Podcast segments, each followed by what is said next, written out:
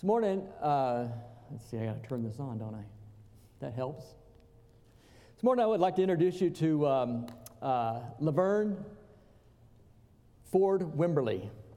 Uh, she's an 82 year old member in uh, the Metropolitan Baptist Church in Tulsa, Oklahoma. Uh, she's a retired, uh, she's a widow, retired school teacher, um, principal, and superintendent. And she has kind of become known at the church because of the way she, she comes to church all dressed up. And like most of the people in her church, and like most people in America, uh, she has spent the last year watching the services online, as it's, their services are live streamed as well.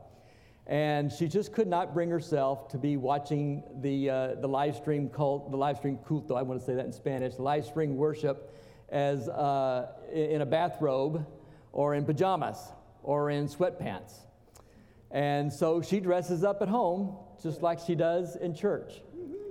She said that uh, as, a, as a child, her mother started her on that routine. She said, uh, so every Saturday night she would lay out her dress and her shoes because, in her mother's words, it was necessary for her to be presentable if she was going to meet the king on Sunday morning. Amen. So she does that every Sunday. And now, since she has uh, uh been at home, she still does that. And uh, she takes these selfies of her and put them online for the other members of the church and for her friends. And and uh, they just kind of get a kick out of it and bring joy and stuff. And uh, she says that, that, the pastor says this that uh, her hats are just an external expression of the joy in her heart.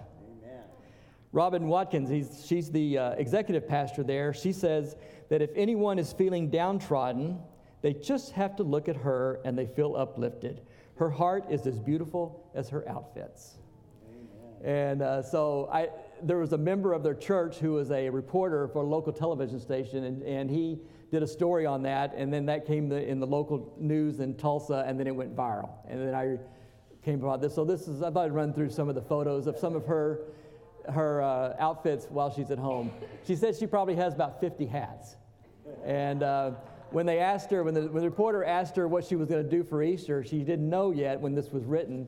She says, but it's got to be special. So, because it's Easter. So, yeah.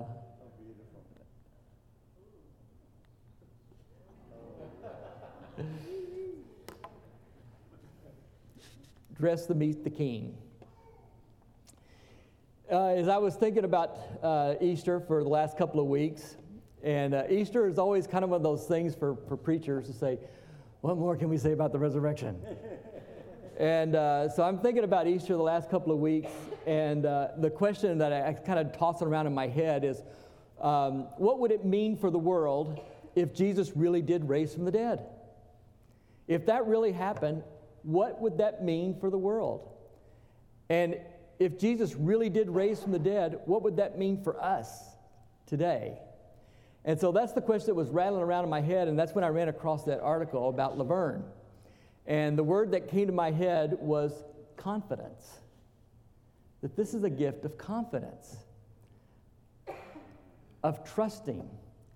And I'm thinking, well, what makes up confidence? And I started looking at how, this, how the resurrection gave the disciples confidence and how it should give us confidence. And I came up with two things one is hope, and the other is trust or faith. Hope and faith. You put those two together, you have confidence. Now, some of the things that we see Christians doing, unfortunately, on the news today, that's not confidence. That's bulldozing. That's, that's bullying. That's, uh, that's actually fear. Confidence is different. Amen. What we see the disciples live out is different. This is confidence, hope, hope, and faith. For the early disciples, for the first century Christians, the resurrection was everything. They had staked all of it on the resurrection. Amen. Paul said that without it, our preaching is useless. He said, without the resurrection, we are to be the most pitied people in the world without it. Amen. It is that important. And there are some people who say, well, it didn't really happen or it wasn't happen, and, I'm not going to go through these things of, of proof of, or evidence or whatever about that. We'll talk about that a little bit later. But there are people who say that didn't happen, that they, and they portray the disciples as either you know, a bunch of gullible hicks who had a, a thing for ghost stories, or they were conspirators. That they had concocted some sort of conspiracy of, of stealing the body and in order to, uh, in order to launch this new cult that they were talking about. Well, that's not what we get in the New Testament at all. The disciples, they were just as skeptical as everybody else. They were just uh, about, they were just as unbelieving as, as we would be. Sometimes I think when we read the story on this side of history, we forget how hard that is to believe and how hard it was for them to believe. And they were not some gullible hicks.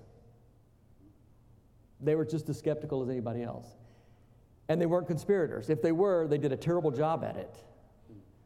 Because, for one thing, depended on the, the testimony of women, and in the first century, you wouldn't do that. They weren't, uh, their testimony wasn't even admissible in court they would have had plenty of time to kind of clean up some of the, the differences in the gospel accounts. Was there one angel? Was there two? Was Mary by herself or was she with other women? Some of these other things, they would have had plenty of time to clean those things up so it's all nice and tight, nice and tight. So they really were bad at it. But there was a conspiracy, but it wasn't by them, Amen. it was by the authorities. It was by the people who were embarrassed by an empty tomb. They're the ones who made the conspiracy. And they could have easily disproven it if they'd just taken them to the real tomb and showed them the seal that's still there. And if they wanted to open it up, they could see and that there was still a body there, but they didn't. Those were the conspirators. So these early disciples, these early Christians, had staked everything on the resurrection. This is what make or break. So it gave them hope, but it also gave them faith. It was not just an encouragement, it wasn't just a feeling of victory or a feeling of peace because of eternal life. It was also a commissioning. It was also an impulse to push them, to push them out. So I thought we would look at these the hope and the faith, and I thought we'd go through and answer a few questions that everybody seems to ask that I've never really addressed before uh, partly because the answers aren't always as clear as we think they are. But what is that hope? Our future hope, the redemption of our bodies. So we'll be looking at the future hope, but we're also going to be looking at the present faith. In other words, how does the resurrection help us in our, fa- in our hope in the future, and what does it do for us in our present life, in a life of faith? A lot of people have, almost every other religion or any other thought they, they have an idea of what happens to life after death. We've all got thoughts about this. People have got thoughts about that. The Hindus, they have this incredible, uh, ex, you know, uh, demanding system of karma that you would keep being reincarnated, and depending on what happens while you're on this life will affect you in the next life and where you are, where you're reborn. Uh, Buddhists just hope to be this, this uh, ultimately be lost as this drop inside of an ocean. Uh, a Palestinian boy, if he is killed by Jewish or Israeli soldiers, he goes straight to heaven. Uh, indigenous cultures, as well as some Asian cultures, they have a, a thing about uh, ancestor worship. And so everybody's got these kind of ideas. The secularists just, you know, say, well, we become one with the universe, or it is what it is, you know, you're dead and you're gone. But we all humans have this longing to know what, what is after death. Well, in Christianity, according to the resurrection, death wasn't redefined, death was defeated. This is the one faith that says death was defeated. It wasn't just redefined. So, what does that mean exactly? So, we're just going to go through some questions. Who does that mean? What does that mean for this redemption of the body? Well, the New Testament talks about everyone is resurrected. Okay? There is, seem to have a special sense for those who are in Christ and who are indwelt by the Holy Spirit. Now, we can sit here and argue and talk about who's in and who's out, but that's not our job. We can, uh, we can argue whether what, exactly what you have to believe and how do you have to say it. That's not our job. We'll get to our job in a few minutes. We don't know the heart of another human being. Our job is simply to proclaim the Savior and the kingdom. Our job, as my wife puts it, is when people are in the darkness to take their hand and give them the door, to guide their hand to the door. That's our job. And they can open it. They can open it with faith. So, who is it? Everybody is resurrected. But it appears the New Testament teaches that those who are in Christ and dwelt by the Spirit, there is a special sense. Hebrews calls, calls it a rest. The book of Hebrews calls it our inheritance. And there are other metaphors for that. Where? In the new heaven and new earth. When the God is the creator of this earth and this heaven, and there will be a time when He will put it things right and He will bring, and heaven and earth will merge, and, and the, the Bible calls it the new heaven and new earth. This Creator God will create the new heaven and new earth. He will take all the beauty and all the love of this earth and transform it. And it will be a place where we will have all of our needs and all of our wants and our longings met in the new heaven and new earth. What is it? What is the, what is the resurrection? It is a physical body. The New Testament doesn't know anything about disembodied spirits floating on clouds. There is a word for that in Greek, but it's not resurrection. Resurrection means body. And our bodies, I, I, understand it to be, our bodies will be more real than they are now, more substantial, more solid than they are now. They are true bodies, just like Jesus, who still carries the scars. Ju- Jesus was a Jewish man born in Bethlehem, and he is still a Jewish man born in Bethlehem. Why? To be the wise rulers of the new earth. That's the way it was always planned from the beginning for us to be the wise rulers with Jesus on the new earth. When? When Jesus comes back. When Jesus returns. Now, this is a little confusing because the New Testament is not that clear. What happens between death and the second coming? We don't know. All we know is that Paul says it is to be with Jesus Jesus told the thief next to him that today he will be with him in paradise. There is something of an intermediate, intermediate place here between death and the second coming. Paul says that the dead wait patiently for the resurrection. All I can tell you that it's called paradise and it's with the Lord. But we will still be waiting patiently for the resurrection. And how? By the power of the Holy Spirit. The same spirit that hovered over the waters in Genesis, the same spirit that raised Jesus from the dead, that empowered Jesus to do his, this ministry, that same spirit that indwells us, that spirit will be the resurrecting spirit for us.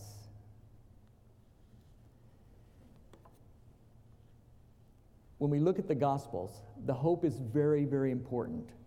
We sing about it every year. We sing about it on Sundays, this victory that we have over death. But that's not the whole story. When you look at the Gospels and the Gospel story of the resurrection, it doesn't really deal much with that. It deals with other things, which is what I want to look at this morning in the last couple of chapters of John. When Jesus rose from the dead, he, he encountered the disciples, and John has done this incredible thing of giving us this sequence of scenes to show us what the resurrection means for us a, sec- a sequence of scenes with the disciples, and we're just going to look at them to these people who really are wake or, or woke. A lot of people talk about being woke today. Well, this is what it, this is what it really means to be woke. Amen. We're going to see some people in John chapters 20 and 21 who are really woke. Okay? And John is telling us, his first readers and us, he is telling us, wake up. So let's look at them. First, there's Mary in tears. Jesus comes and, and, and, meets with Mary. We saw the story that, that um, they laid him in the tomb, and Mary comes uh, with the, to the tomb to prepare the body, and the stone is moved away, and the, the tomb is empty, and, and there's no one there. And she just assumed that instead of seeing these symbols of life, the, the places where the linen was in the ark, and the stone moved, and the empty tomb, she didn't think about this being resurrection. She, she thought like us. Dead people stay dead, they don't rise from the dead.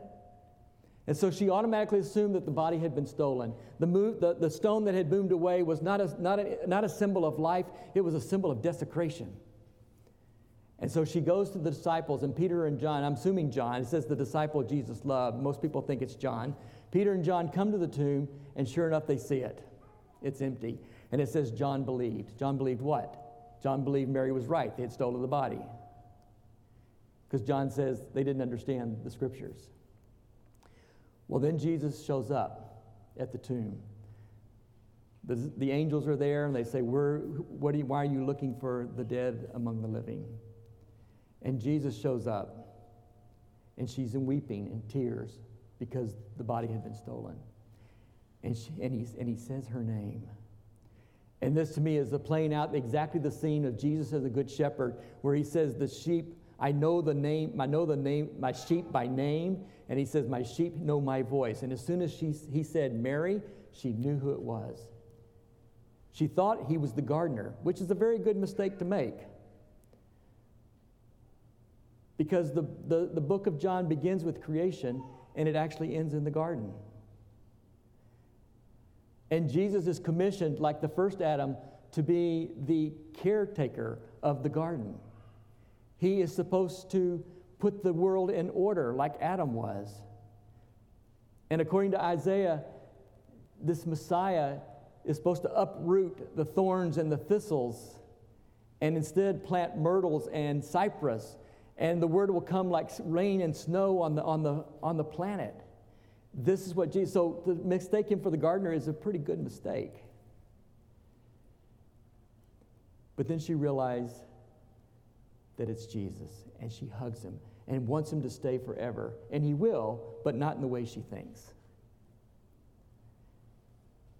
And he commissions her to go tell the disciples about the resurrection. Go and tell the disciples that he is going to ascend to the Father, my Father, your Father, my God, your God. They are now one family. And she is commissioned to testify to the resurrection. The next, we see the disciples in fear. They're locked in a room, afraid of the Jews. And there's something that happens in this room that takes this, this ragtag band of, of, of unreliable disciples and turns them into these fearless evangelists. And what was it? He was there in them, there in the room, surprising them and he commissions them to proclaim forgiveness. Forgiveness is part of the resurrection because death came about because of sin. And the resurrection took and the crucifixion and the resurrection took care of sin. If we don't talk about forgiveness and only talk about eternal life, we're just whistling in the dark because those two things go together.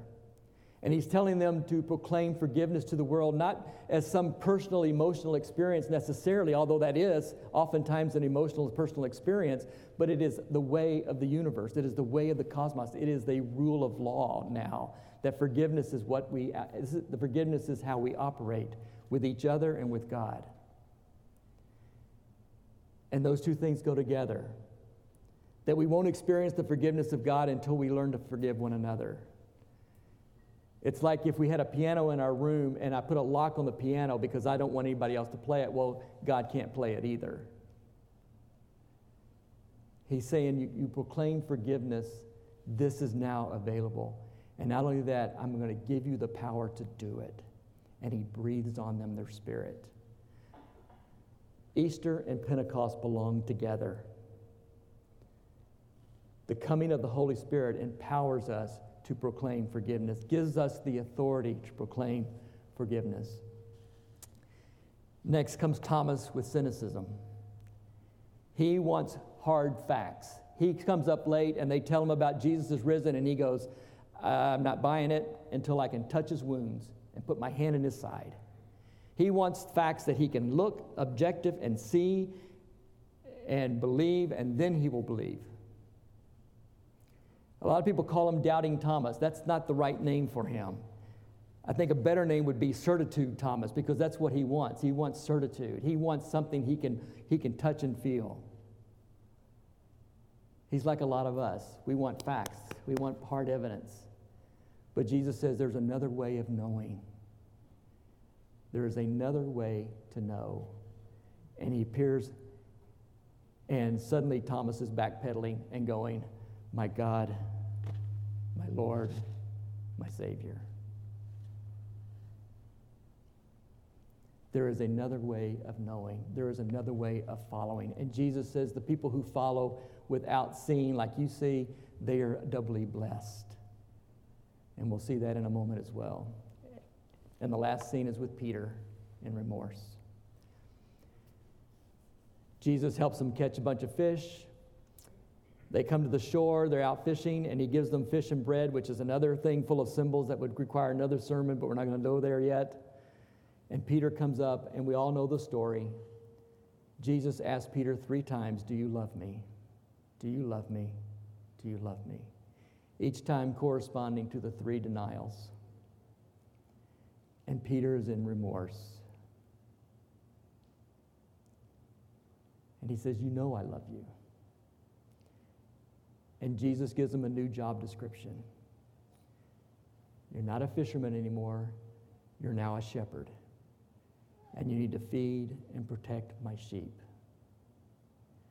This is a probing question Do you love me? It's a probing question that many of us really don't want to face. Is that something we really want to face? But Peter faces it.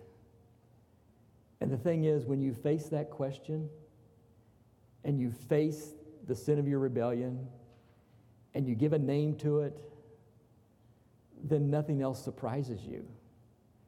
When you become acquainted with your own rebellion, your own sin, nothing else surprises you about anybody else. And you know what that makes you? A really good shepherd. He is telling him you have a new job to take care of sheep. And I take that as our commission as well. Not just the person who has the title pastor. This is what we do. You look through the book of Acts and you see it carried out in a dozen different ways. I can look at Shepherd of the Valley and I can see it carried out hundred different ways with you guys. We are pastors, we are shepherds, we take care of the sheep.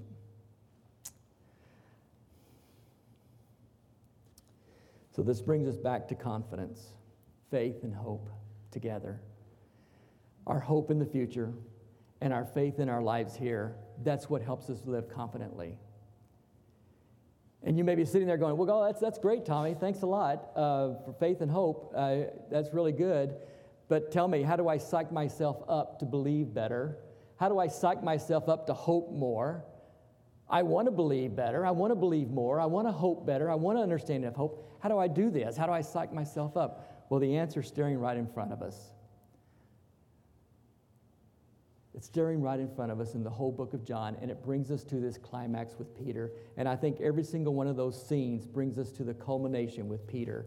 There was the fruitfulness with Mary, there's the forgiveness with the disciples, there's the following with Thomas, and now there's this question Do you love me? That's where it all comes down to. Do you love me? There is a different way of knowing. It's love that believes the resurrection. It's our love of Jesus that believes the resurrection. Not being able to see the scars, not being able to touch the wounds, not being able to read books that argue for the proof of the resurrection. As great as those are, I love uh, Frank Morison's book, Who Moved the Stone. It's wonderful. It makes me feel better. It makes me think our faith is reasonable, but it doesn't really change me. The love of the Savior changes me. It's love that believes the resurrection. Paul's great poem on love in 1 Corinthians 13. He ends it by saying it's a little bit incomplete. We see through a glass darkly. But this isn't much as much as a duty as it is our destiny. That's where we're headed. Love is where we are headed. That's where we're going. That's where we exist. And love helps us hope more deeply. Love teaches us to follow more faithfully. That is the foundation. That underlies the forgiveness. And because it is incomplete, God's offering to us and his demand on us to love can be a little scary. It can even be a little threatening, maybe, but it's not. It really isn't. Several months ago, my daughter Katie and her husband Pete, they adopted a rescue dog. And uh, this dog, Cleo, lived under a van in Mumbai and was rescued there. Somehow made her way to England. And uh, they adopted this dog. And when they got her, she was skittish, she was frightened, she was scared. She was a nervous little thing. They had to put a little collar on her to make sure everybody, if anybody found her, she would be a nervous dog and, you know, and all that. And one morning, Pete was out walking and, and a motorcycle came by and frightened her. She slipped the collar and disappeared. And they had the, the entire, it brought the, actually brought the neighborhood together. They were all looking for this dog. Even the milkman said after his, after his route, he was going to take his truck and look for the dog. We get a call from, uh, from Katie, and of course, she is beside herself. They are just heartbroken. That night, they slept in their living room on the floor with the front door a little jarred open. And about two or three in the morning, Cleo comes back. And they heard the little collar jingle. And they had to coax her in. And Katie picked her up and brought her in. And they loved on that dog. And today, she's a different dog. It's amazing what love can do. Amen. And I got to think, we are so much like that poor, poor, pathetic little dog living under a van, afraid of everything, frightened. And we hear, we hear God trying to coax us in, but it sounds a little frightening, it sounds a little threatening. but it's not. And when we finally make our way back home, and God so coaxes us in, He takes us in His arms and takes us in, and what do we find? We find that He is infinitely gentle. That His offering and His demand is not threatening, it's not scary, it's not fearful. He is infinitely gentle. And it's amazing what love can do. Love gives us confidence. Love teaches us to hope more deeply. It teaches us to follow more faithfully.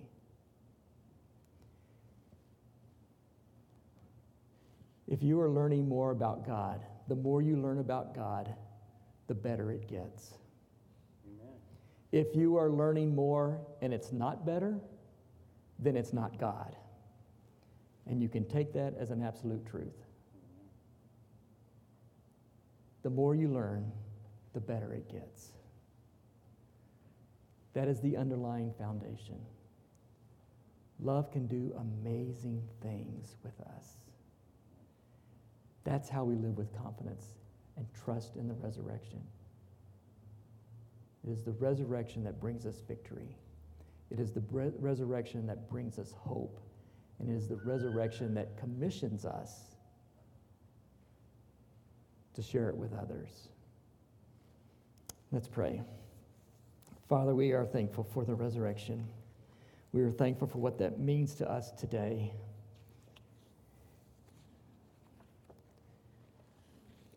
Forgive us when we forget. Forgive us when we think you're scary and not gentle. Amen.